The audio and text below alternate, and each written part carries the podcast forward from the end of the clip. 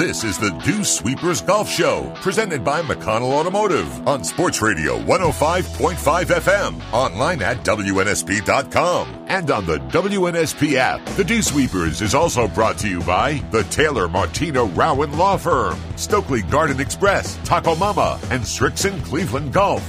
Now, stepping up to the tee, here's Golf Digest Top 50 and Golf Magazine Top 100 instructor Tony Ruggiero. Good morning, everybody, and welcome into the Dew Sweepers. I am your host, Tony Ruggiero, here on the Dew Sweeper Lesson Tee, as I am each and every week. And we've got a really great show for you. I'm going to go over it here in just a minute. Um, thank everybody for listening in, as I always do. It is hot really hot across the south and across uh, majority of the country, but that means it is golf season. Lots of junior golf, lots of amateur golf. I know we uh, have the Woodall Invitational coming up next week at the Country Club of Mobile. A lot of good mid ams coming in from around the country. I know. Uh, so had uh, Michael Johnson over to the house on the Fourth of July. Was talking a little bit about it. So uh, a lot of golf locally a lot of golf nationally. We're getting ready for the Open Championship on the PGA Tour in just a few weeks. Korn Ferry Tour off this week, going strong, but then picks back up, is going strong. You've got all the major tours going, and you've got the ladies' U.S. or the women's U.S. Open uh, out at Pebble Beach this weekend. So lots of great golf. It's hot, but it's the time to get out there. And uh, this week, as you do each and every week, you're going to hear things from all around the world of golf to help you play the game enjoy getting better at the game and some information to help you improve uh, from the people that are the best in the world of golf. Uh, and so before we get into all that, look, this show is always sponsored by this segment of the show, the lead-off segment of the show is always sponsored by my friends uh, at Taylor Martino and Rowan. And uh, our boy Ed Rowan uh, is he's the best. Okay, and he there's nobody that if you need an attorney, I hope you don't. Uh, but let's face it, in this litigious society that we live in, uh, where people sue all the time, uh, and also if you if you drive out on these roads nowadays, these people drive like maniacs. Uh, I mean, you know, people to me are care less and less about other people and are respectful less and less of of other people's property. So if you've been wronged, where you have a claim and you need somebody to represent you to make sure that you get everything you're entitled to, then you need to call Taylor Martino and Rowan because it's like if you're trying to fix your golf game, you're going to go to the dew sweepers. Why are you going to go to the dew sweepers? You're going to go to the dew sweepers because they give you the most. Uh, they have the they've got the most technology. They've had the most success. They've got the most resources. All of those things. So it's the same thing when you're picking an attorney, folks. When you pick an attorney, you want the folk somebody who's got the most resources, who's got the best experts and access to people to help prove your case and you want the person and the people that have had the most success for crying out loud. You don't want to go to somebody that doesn't win. You don't want to go to somebody, uh, you know, that doesn't reclaim very claim very much of their clients. So you want to go to Taylor Martino and our friend Ed Rowan. Uh, they're the very best. They win the most. They've got the best experts, and there's nobody going to fight harder for you. So Taylor, Martino, and Rowan here in Mobile, Alabama, and South Alabama. So go, please give our boy Ed Rowan a call. Um, now we're going to get into the show. In a minute, I got the. Uh, I'm going to give out the Srixon Cleveland Golf Tip of the Week. Uh, Jackson Koert is going to come on first because uh, I love bringing Jackson in. He always gives great perspective on all the stuff going on, what we've been doing, and always gives great insight. And he truly is one of the great young teachers in the game. I know um, he's he's such an important part of my team and our career, even though he's over at Atlantic Beach. Uh, and I mean, he did such a wonderful job for such a good time uh, down at Lakewood at the Lakewood Golf Club. I know he's got a lot of friends down there, and still a lot of people that travel to see him at Atlantic Beach from down there. When we had the when we were fortunate enough to teach down at Lakewood. Um, so, uh, going to bring Jackson on here in the first segment, and we're we're going to talk, uh, you know, a little bit about how to lower your scores and about avoiding big numbers, which I think is really critical. And, and I learned that lesson early on in my teaching with uh, Hank Johnson when he brought uh, the great Peter Sanders of Shot by Shot, who over the years you've heard many times here on the Dew Sweepers. And then um, as we're doing more and more, um, uh, Clint, who produces the show, we talked about it the other day. Um, uh, Clint does such a great job producing this show and my podcast. Uh, we're we're going to expose you to more of the tour coach. There's we're, we're getting such great content. We're getting such so many po- people all over the country listening to the podcast uh, and so many great comments and messages uh, and and these great guests. It, it's we want to share them with you, right? And we want to expose you to the tour coach uh, because it's it's such a fun project that we're working on. And uh, in this, uh, we're gonna we're gonna play you two segments from my sit down with uh, the legendary Jim McLean. Okay, he's a golf teacher Hall of Fame member. Uh, recently on the tour coach, we did a podcast on uh, Brian Manzella, who you hear a gazillion times on the Dew Sweepers, but we're uh, we talked about who would be on the Mount Rushmore of golf instruction coaches, right? And Jim McLean was one of his four. He would certainly be one of my four. Not only for, I, I think, for different, even more reasons than Brian. I think one for the longevity, uh, he's still going strong. Two for his biggest reason Brian put was his influence on all the teachers he's mentored, which means a lot to me. If you listen to the show or the podcast, you know that. Um, just uh, he, he's mentored so many and brought up so many of the great teachers. I think when you listen to him, you'll understand why. And then also for his his research, he was one of the first people I think widely known for his research uh, and really trying to figure out what happened. And he's written so many books. Uh, everybody when it comes to golf instruction knows Jim McLean. And so Jim and I had a wonderful sit down, which stemmed from a walk at the U.S. Open out at L.A. Country Club. I was walking following Ben Carr and uh, who I work with, and Jim and Ben actually happened to be staying in the same place, same guest housing, and Jim was out there for Sirius XM, and he was walking and following him, and he asked me to walk inside the ropes for about thirty to forty-five minutes. Jim and I walked, and uh, as a golf instructor like myself, I'm you know fortunate to do some cool things. I'm still not starstruck, but still just so cool to me when these greats of instruction. Uh, asked me to walk along and spend some time with him, and it was a cool 45 minutes f- for me, and gained lots of uh, insight. And was uh, and from that we said, hey, let's sit down and do this podcast again. And we had a really nice chat. And there were two particular segments. One of them comes from the golf machine, uh, where he talks a little bit about throwers and draggers. And, and if you've been around this area, obviously Ron Green for years taught here in Mobile was a big golf machine guy. Like, uh, you know, this I, I, just thought it was a really cool topic, a really cool interview, uh, and then we're gonna and then we're gonna we got another segment. We're gonna talk a little more about you know kind of about the the positions and how different people can get better. So really cool talk. And so if you like what you hear, listen to the sit down with me and Jim McLean go to wherever you get your podcast, whether it's Spotify, uh, iTunes, you know, the uh, their their uh, podcast section, uh, Google Podcast, whatever it is, uh, and look up the tour coach. There's tons of them and some great sit downs and some great roundtables. So, uh, going to check that out. But now it is time to go to the Srixon Cleveland Golf Tip of the Week, and this comes from with work over with players of all abilities over the last few weeks. Uh, and uh, also comes from some of the work we've been doing on pro work with, uh, you know, with with uh, using the Launch Pro and so forth. Uh, which, by the way, we're selling the heck out of these Launch Pros, unbelievable launch monitors, but uh, at Dew Sweepers downtown. But um, one of the best things that every one of you could do to get better doesn't involve taking a lesson. Uh, it would involve taking your, I'm going to just say your eight iron and below. Okay and if you took your eight iron and below and you went out to the range and you got your Launch Pro, you got your quad, your TrackMan, or you just shot, used a used your laser, used your Pro XE, and you went out there and you took every one of those irons and you hit two or three balls with it, hit where you hit a good solid one, and you hit the eight iron and you took it back what you felt like was halfway back what you felt like was three quarters or shoulder heights back, and then you took one full, and you took your phone or you took your note little notebook out and you wrote down those yardages, and you did that for eight, nine, wedge, sand wedge, gap wedge, all of your scoring clubs. I, you know, you could do eight iron, you could do nine iron, whatever you, could would consider a scoring club, right? And you wrote those yardages down, and and we're talking carry distance, not rollout.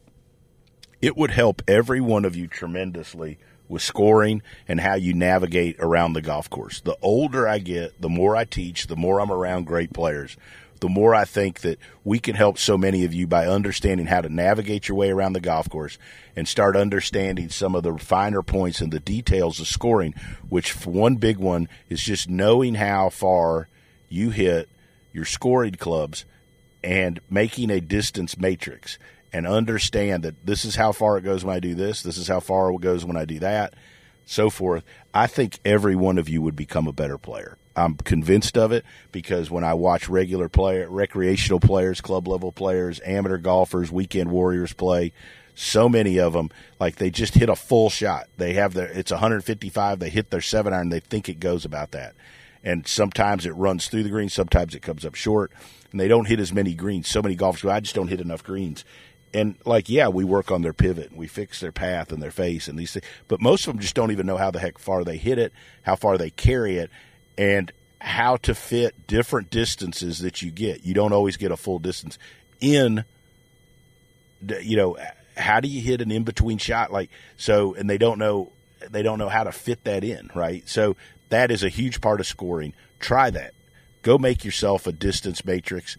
Go get your launch pro, go out on the range, take your scoring clubs, write down the carry distance for every one of those clubs, eight iron down, halfway back, three quarter back, full back, and then apply that next time you play. I promise you, you'll play better golf. And that, my friends, is the Srixon Cleveland Golf Tip of the Week.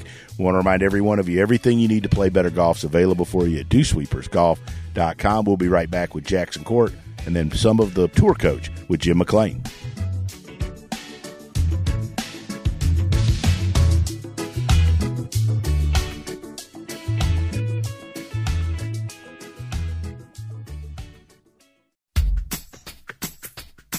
Watch that backswing and keep it out of the rough. This is the Dew Sweepers Golf Show on WNSP, presented by McConnell Automotive. Once again, your host, Tony Ruggiero.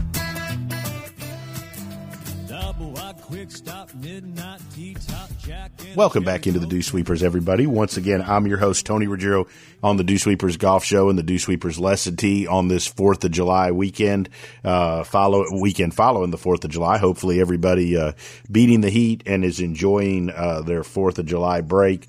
I know we all are as well. And so, uh, but joining me now here on the Dew Sweeper Lesson Tee, um, he, he's over in Jacksonville. If he wasn't in Jacksonville, he would be over here at Stokely's Midtown Garden Center because they have got an unbelievable selection of water features and water fountains. It's impressive.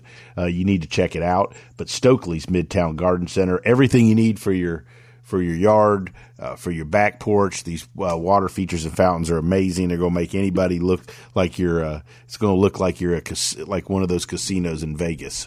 Is what it's going to look like after you walk out of uh, Stokely's Midtown Garden Center. So check them out there at the Loop on Government. And now joining me is Jackson Koert at Jackson K Golf from uh, over at Atlantic Beach. Jackson, what you doing, bud?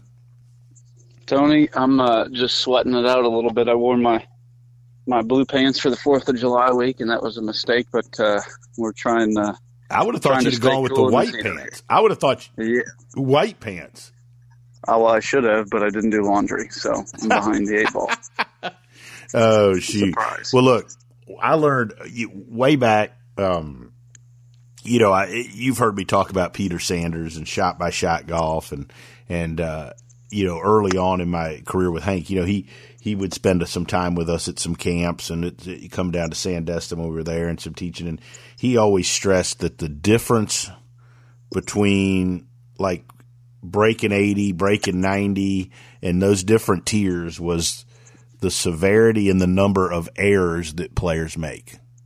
Okay. Okay. And he defined an error like as if you were a hundred yards out and you miss the green or you're in the bunker and you don't get it on the green, those types of things, right? Or a tee shot where you can't advance okay. it, or a tee shot where you can't advance it to, to, the green, you have to pitch out. And then a penalty shot is, you know, a more severe error, those types of things. And it, I, I, always found that fascinating. Um, and, and, and the longer I coach, the more I, I agree with it. And I, I had a really good conversation the other day with a really good college player, George Birch, who you know here plays at Troy. And, uh, who's done just I, I got to give him credit too because I've been on his butt before when I didn't think he was, uh, you know, where I thought we could be making more progress. He's made some unbelievable strides.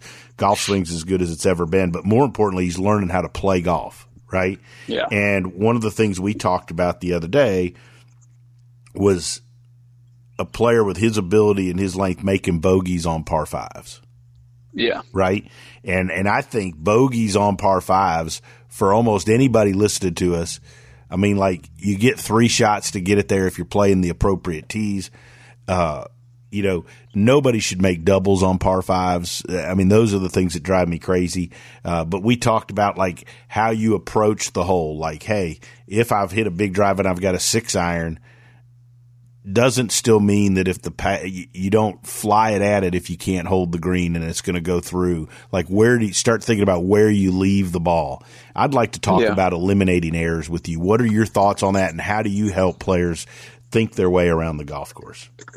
Yeah, I love this because this is like playing golf and getting the ball in the hole and lowering your score, right? And I think to to touch on that before we we dive deeper, I had. Uh, you know, I had those boys from Huntington in town uh, last week, uh, two weeks ago. They were doing some great work, right? And then they both, I had two out of three of them playing a tournament recently, and I just caught up with them, and they're like, "Man, I hit it great, but I just made stupid mistakes." And I talked to the other person. I said, "Yeah, I hit it fine. I just hit made stupid mistakes." They both texted me separately saying that they made stupid mistakes. Right. So like, there's way more to golf than golf swing and how you hit it, right? Like you can you can hit it bad and score good, and you can sorry, you can hit it bad, score good, you can hit it good and score bad. So I think that's like learning to play. And where I would start, if we're gonna be a little bit more specific, is probably with some sort of stats, right? I think you have to have some way to actually track where you're losing strokes. Okay and maybe it's obvious and maybe it's not. Maybe you'd be surprised where you know you think you have a decent short game and your short game is actually horrible. Um, or maybe you know you can get better off the tee and you think you actually drive it good. So doing some stats and having a way to track your progress and create a plan with your local dew sweeper is 100% where i would start. But i think if you're talking about eliminating errors you know i think doubles like big numbers is for sure my number one. Three putts, right? And compounding errors. Like you hit one out in the trees. Now's not your time to hit a rescue shot after you just hit one bad. Right. Punch it into the fairway, take your medicine, hit one up there. Like you should be able to make bogeys. Like you think about a par four, you hit a bad one over there into the trees. If you were to take an eight iron and just advance it like a little pitch shot down the fairway, and then you hit a wedge onto the green, hopefully from you know 100 yards. You two putt and you make bogey, and you leave and you go to the next hole, and you never make more than a double. I think that's that's kind of one theory, right?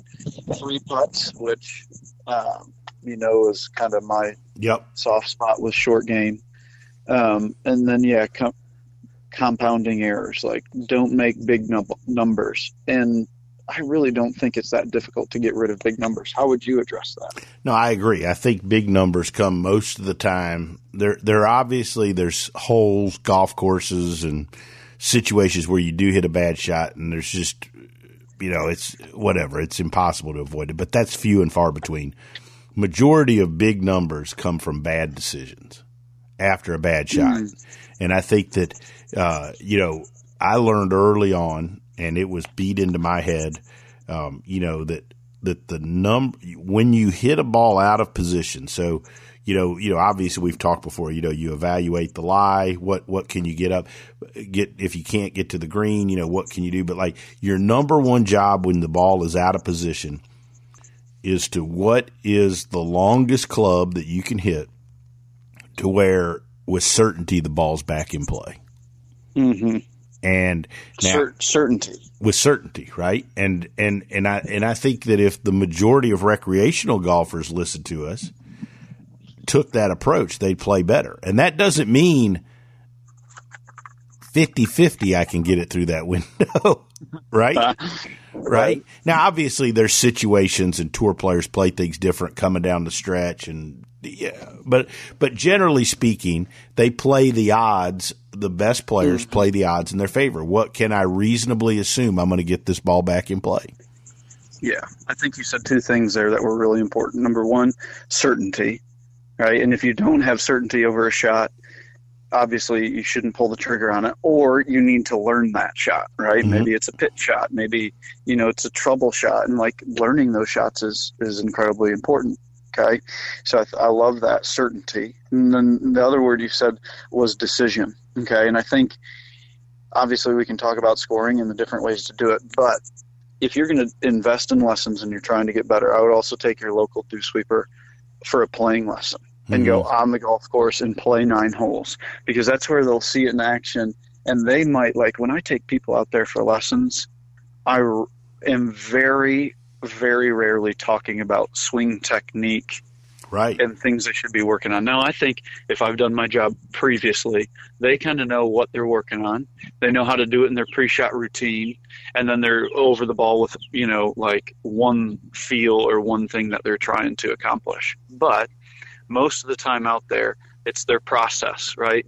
It's how they select clubs. It's their decision-making process. It's everything away from swing technique. Like I had a lesson just the other day with a lady who thought that when there's trouble on the right side, you would tee up on the left. Right, so she's basically aiming herself into trouble, and we switched that around, and I think that'll help her for sure.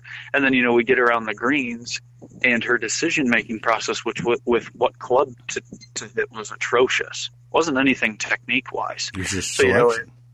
it was just selection and decision, right? So I think in you know in an hour watching her play five holes because you know the course was empty and we got to zip around and hit a bunch of different shots. We changed some of her routine, analyzed and was able to make better decisions on around the greens and what shots she could hit or what clubs she would choose and then where to tee it up if she was you know if she had a tight hole because out here at Atlantic Beach there's a bunch of trouble off the tee and I think that was you know three things that she can do without really thinking or working on her swing that'll help her lower her scores. Jackson, awesome stuff. Let everybody know how to find you, how to reach you, and get more info. That was really good Yeah. stuff. Best way is probably just through Instagram at Jackson K Golf, um, doing lessons on Skillest as well. And feel free to reach out with any questions. That's awesome stuff. That's Jackson Koert at Jackson K Golf. I'm Tony Ruggiero at the Dew Sweeper.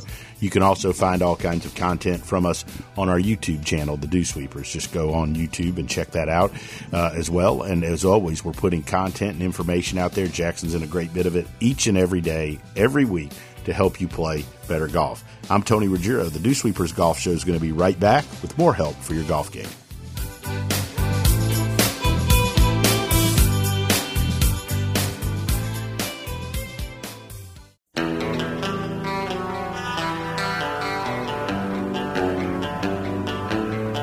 This is the Dew Sweepers Golf Show, live on 105.5 FM and WNSP.com. Keep it in the fairway with Golf Digest Top 50 and Golf Magazine Top 100 instructor Tony Ruggiero. Hi, this is Tony Ruggiero here on the Dew Sweepers Golf Show. You're about to sit down and listen to a conversation I had with Jim McLean, one of the legends of instruction on the Tour Coach podcast. If you like what you hear sitting down with me and Jim, go on to wherever you get your podcast and listen to the Tour Coach. Just type in the Tour Coach, and there's lots of interviews, lots of sit downs with lots of great guests from all the world of golf. So enjoy Jim McLean and myself helping you play better golf. So you, you sent me some notes, which I love, some things to, you know, back and forth to talk about. And, and so I'm picking some things out here that, that interest me. Yeah. I want to talk a little bit about, I'd like you to expand on throwers and draggers, talk a little bit about that, um, you know, and then just kind of go a little bit into the golfing machine and dragging. Uh, if you don't mind discussing that a little bit, because I think there's, No.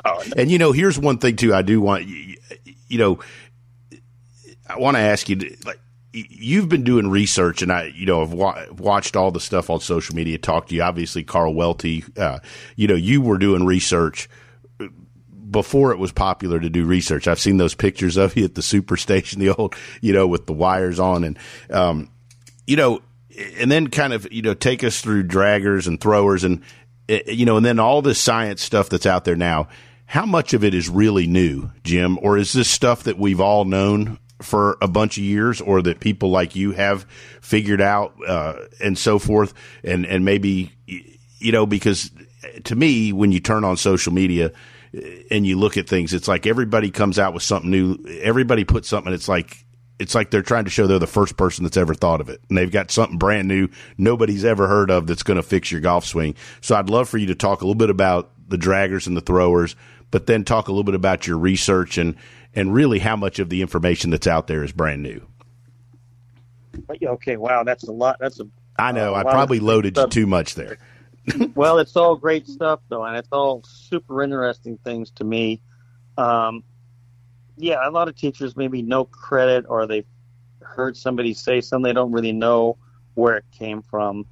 Um, that bothers me a little bit mm-hmm. um, because I think there's been a lot of great teaching in the past that's that's really discovered a lot of uh, what we think is brand new right now. I think we have better ways of saying things. I think we have better ways of displaying information, of course, with uh, biomechanics and uh, launch monitors and things that the student can see. I think that's a huge step forward. Uh, but a, a, lot of these things were discussed, you know, way back. Right. Um, I, I was I was fortunate. I got taught by a really good player um, when I was younger. His name was Al Mengert, but he worked for Claude Harmon at Winged Foot, and he'd worked for Tommy Armour at Boca Raton, two you know two legendary uh, yes. uh, players, and they were, they were players and teachers. They won majors, but they also taught a lot, which is a pretty interesting combination. Um, and then I got uh, Al Mengert went to Oak Oakland Hills in Detroit. I, I was in Seattle, Washington, so uh, I, he went away, and then I was okay.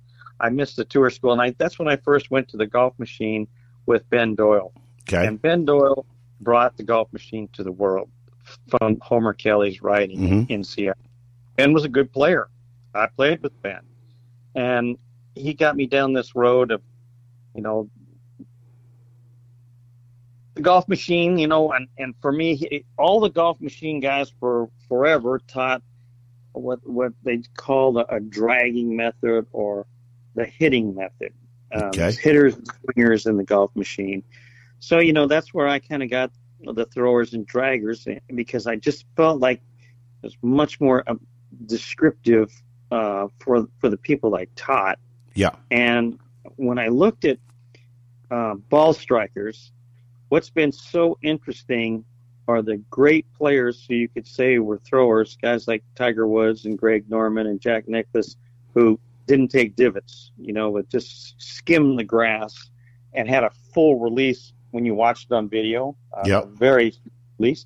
But then you could go to the to the draggers uh, or the people that hold the face off, have very little face rotation, more body rotation and you could put Collin Morikawa, Lee Trevino, and Hovland in that group, uh, who are very easy to see different from Nicklaus or, or Tiger, who are super uh, and really let the club go.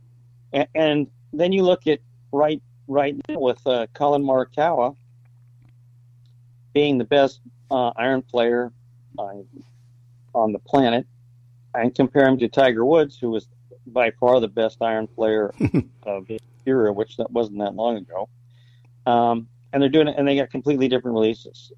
So that's what I'm looking at, and and then I see. So sometimes you're teaching people to drag more, create more leg, and sometimes you're getting them to have more throw. So there's sort of a hybrid area in the middle of all this, but um, you can overdo. I think you can really overdo the dragging. Yeah. Uh, for me, with the golf machine, with the head being like uh, the the centerpiece, the uh, a centered turn idea. There's different, a lot of different things really in what Homer Kelley wrote. There's a lot of things. I'm just talking about what was being taught. Right, right. Out that book, and um, you know, so it it it wasn't great for me really with my golf swing, but it really helped me with my teaching. And the other thing is the idea of position teaching really, you know, was great for me because I it really helped my teaching. Uh, ben had the sequence camera. That's the first time I saw that. Uh, that was the camera that you you pulled sheet out. You, you loaded it up, then you pulled the sheet out, and it developed in one minute, and uh, it would give eight frames. And uh, for me, I could you have a little dial on the side, and you could you could quickly realize that a lot of people, uh, everybody has maybe a little different timing and tempo, and amateurs who are trying to swing slower are already uh, about ten times slower than a than a tour player. Um, so we're trying. You know, they're trying to swing slower. Like I still hear people say that, and, and that's an interesting thing. But uh, that's when I saw the, the, the framing and with working with Carl Welty, we did so much work on. Uh, we had two TVs up there, and we would draw with a dry erase marker. We kind of kept that secret for a long time. Yeah, uh, as we studied things, uh, and to see. Um, we and back then we didn't know there wasn't anything like today, but we we all we studied the tour players that had won two, two majors, and we will look closely. There were 17 of them, and we tried to look closely if if they did anything the same, and that's how we, that's how I really started doing the studies with uh, Carl Welty. That's fascinating. Um, let's talk about the eight step swing um, because mm-hmm. you know read through your notes, familiar with it, obviously. Uh, you know, I like I'm I think all teachers don't you think they all have some preferences? Like if you had a raw yeah. like if you had a raw canvas like you know a 13 a 14 year old that mean was super talented or 13 year old and you could do whatever you want you have preferences. And lots of these are in my would be in my preferences. So let's talk a little bit about the eight step swing kind of how you got to it. And let's and and you know let's just talk about it how it can help folks. Well i think um setup is something that most teachers would agree on. I yes. think most people, if they look at Tiger Woods' setup, which is kind of like a little model I've kind of used, mm-hmm. would say, yeah, that's a pretty good setup. It would be tough. You could you could use other players, but most great players set up pretty good, pretty close. yeah. yeah. So you know that was not an in swing step. Um, the first move off the golf ball for, to me was uh, the important. And I got that a lot from Ken Venturi. I, I played a ton with, and I watched him teach uh, John Cook and Tom Watson and what tons of other players. But but he was a real big Ben Hogan guy, and okay. Byron Nelson had taught him. So he he really worked on the first part of the swing, like the first three feet off. So I, that's the area that I look at a lot. That, that things are moving away together. And then, you know, halfway back, I think Tony halfway back was probably taught three or four hundred years ago. Right. You know, I think teachers kind of look at a halfway back position to see where the shaft is pointed, the angle of the club face, how far the arms are away from the body, etc. So I, that was a big spot. Um, and then the next place was when the club uh, got to the three quarter position, left arm parallel, and then top of the swing, four. And then we had two spots. If I want to say this, I wrote this book with 12 positions uh, when I started, which included the setup. Um, but I tried to sell this book for a long time. and I finally got to uh, Sports Illustrated was interested in doing it and they said we'll do six steps, six positions because nobody can think of eight places. It's just too too complicated.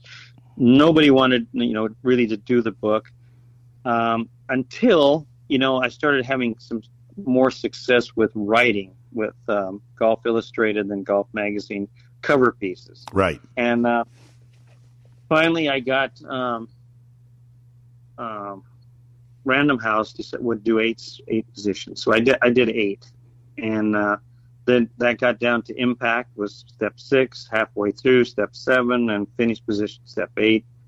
I know you know, uh, you know, a lot of times we'll work on people just going to a good finish, and a lot of times just constantly working on person, getting to a good finish, getting to a tall, uh, balanced finish up, up on off the back toe, fully over to the left side. A lot of times working on that helps their whole swing, Mm-hmm. and it's pretty amazing, you know. Hi, this is Tony Ruggiero. You've been listening to me and Jim McLean from one of our Tour Coach podcast episodes, Help You With Your Game. We'll be right back with more help for your golf game.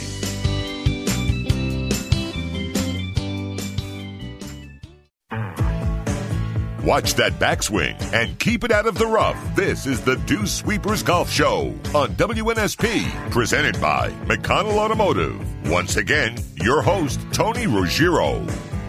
But to me, working on positions, when people know what they're supposed to do after they leave a lesson, I give them drills for whatever area of their swing they need to do. Uh, I think that's been huge for me. And you do hear other people somewhat, you know, in the old days, I would say going back a long time ago that thinking about positions would be a very bad way to, to teach, that you had to teach the whole swing.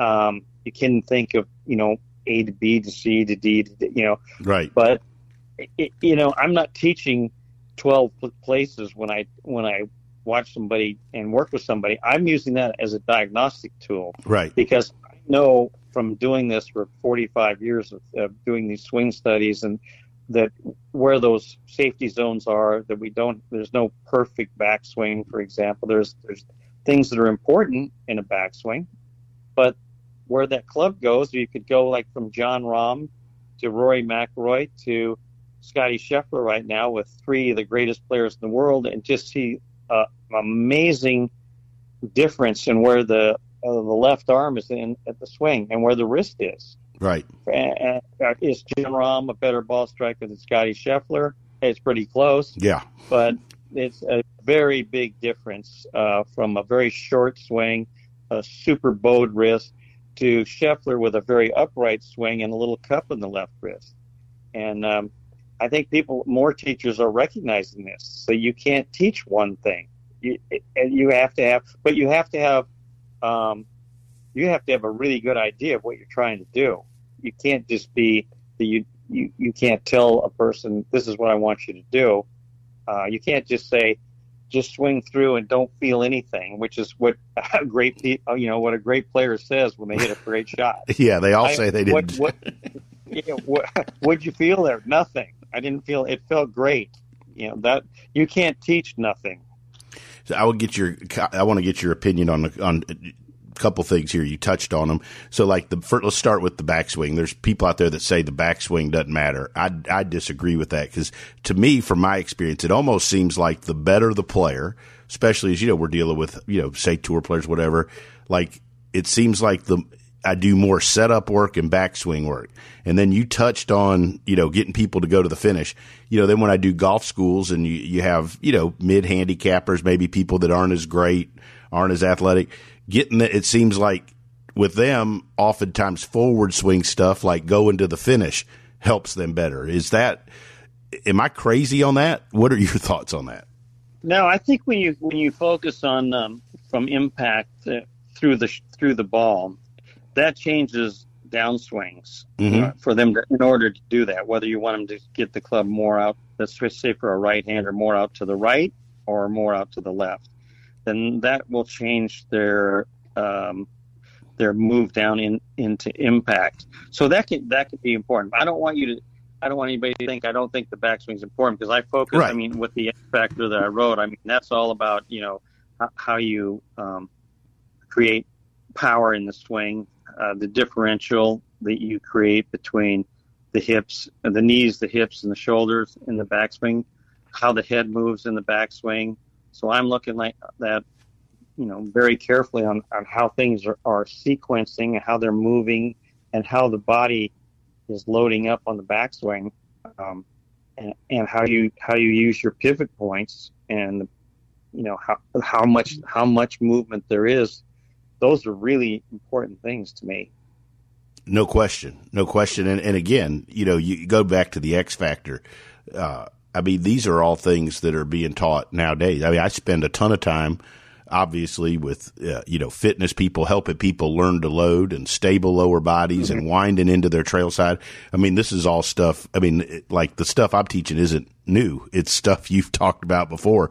You know, that's kind of where we started with this. Is you know, that I don't know that there is a lot of new stuff, and I think that's again going right. back to where I started. Why it's important why it's important to spend time around and be mentored by people who've got a lot of experience. You know, you can't replace 45 years of experience in one day less than 45, you know? No. Well, like working with Venturi, he was a big Hogan guy, and then I got really studying Hogan because also um, Mr. Harmon was a huge Hogan guy, and um, Mengert was, and so reading carefully, it took me a lot of times to read you know, paragraphs over and over to try and understand what he was saying. But you know, what was resistance? Mm-hmm. Uh, when I wrote the X Factor, one of the things that I was I saw was, and I spent quite a bit of time with Sam Snead too, but was that the 4590 was just a, a nice idea, but mm-hmm. I saw a lot of, to me, a lot of guys, men and women turning a lot more than 90 degrees of shoulder turn. Right. Um, I finally I got a, a, a great chance to. Um, sorry, this thing's ringing here. Sorry. Oh, it's okay. Uh, a, a, great chance to um, uh, have Michael McTeigue, who had a sports motion trainer from San Francisco, after I'd written this thing, and we came out and, and put that trainer on uh, maybe 80 guys at the PGA because they were interested. Uh, Peter Jacobsen helped me a lot on that uh, with his great personality, bringing a lot of guys over there. We we brought it down to the front of the range and it didn't take long to put put this thing on him, and we do that. Have him hit a few drivers. And they were very interested in in looking at the swing, and I actually had quite a few guys come to me afterwards, um, after the X Factor, to work on on power generation. But yeah, it turns out that this um, this differential, and I think biomechanics is proving this more and more with gears and other other biomechanics uh, professors and people in this business of this differential is, is very substantial. Um, there's been some guys that want you to, you know, straighten the right leg out. Uh, I kind of disagree with that. I don't definitely don't want to see uh, a person straighten that le- back leg up and, and lock it. But the knee always has movement I think there is resistance in the lower body going back uh, for the younger players for sure, uh, so they can get a, a big shoulder turn, uh, a short arm swing, and a resisting lower body that just explodes on the way forward. Where that's where the explosion happens right. going forward, um, and you increase the X factor uh, which is the differential between the shoulders and the hips. The shoulders, uh, I mean, the hips separate away from the shoulders starting down, which increases the X. Um, and that is one power generator um, that's, that's fun to look at. No, I, lo- I love that stuff. Um, I, fantastic, and and people should read, go back and read the book if they haven't already. Uh, before one other thing I want to touch on before I ask you a, a last question is let's talk about okay. uh, let's talk about the stop and go drill. I, I, love drills. I you know I like to give folks drills. I like them that are more simple than complicated, something that they'll actually maybe do. Uh, talk a little bit about that. Explain how you yeah. came up with it and what it's good for, because folks listen to this. You know, we also have a lot of it's crazy. I didn't know this when we started doing this, but we have tons of young teachers and teachers that listen to this. And, you know, heck, this is something that could help some teachers out there. Well, in the, uh, in the, the late seventies, uh, I, well, in the seventies, I was playing, uh, all the, you know, tournaments in the Met section. And I, I saw a guy who had a really funky swing. we, we were out on, on, on a range, just a field, and I, I was watching him, and he was he knew he had a really funny backswing, and he would take the club up and stop at the top, and then he would look up at his hands and he'd move the club around, and then he would tend to bring the club down, and then he'd go up and he'd do it over again. He did this quite a few times, so it got me thinking. That's that's a really cool idea to, to actually go up and just stop and and look at it. So I thought, well, you know, maybe I could go up and stop and and actually hit a golf ball doing this. So I went back to um, This was a Westchester Country Club, and I went back there where I was teaching there.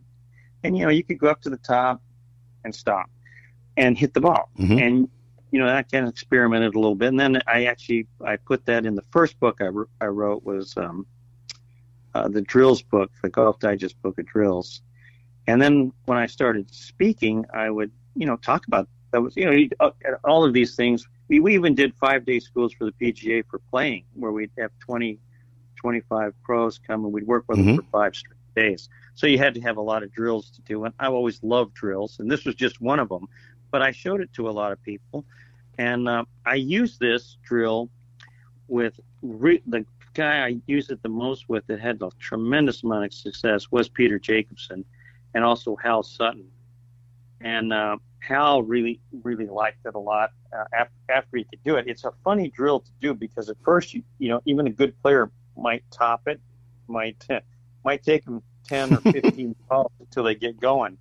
But uh, I did show it to a lot of a lot of teachers, and I think like now I've seen uh, Viktor Hovland does that drill a lot. I saw him doing it at Oklahoma State. Uh, my son played at Oklahoma State a little before him, but I would see the, the pictures of him going up and stopping and then whipping it down. And of course, uh, Matsuyama played that way Yeah. with a complete stop at the top. He's kind of taking that out right now, but um, and some guys are really slow at the top. Um, so I think it's. I would say this guy. Uh, I didn't. So I didn't really invent the drill, but I, I kind of invented hitting the ball with the drill, and, and it's been a good one. I, I've used it with a lot of, you know, a lot of good players. Yeah. Uh, No, it's great. A lot of guys, you know, to go up and, and feel where you are at the top. Where's your pressure? How much weight do you have in your back foot? Uh, how much weight do you have in the in the front foot? And then, you know, how you start down. So the, uh, it's really good for people who start too fast with their hips and they get out, or too fast with their shoulders, uh, so they can um, they can get a real feel of kind of getting more connected starting down. I would say this is really more for the better player. Right, though. right, for sure. Hi, this is Tony Ruggiero. You've been listening to myself and Jim McLean here on the Dew Sweepers Golf Show from a Tour Coach podcast. If you like what you've heard and you like my sit down with some of the greats in the game of golf, like Jim McLean, all trying to help you play better, head to wherever you get your podcast and listen to the Tour Coach podcast. You'll like what you hear. It'll help your golf game. Always informative, always entertaining. I'm Tony Ruggiero. The Dew Sweepers Golf Show and the Tour Coach podcast will be back next week with more help for your golf game.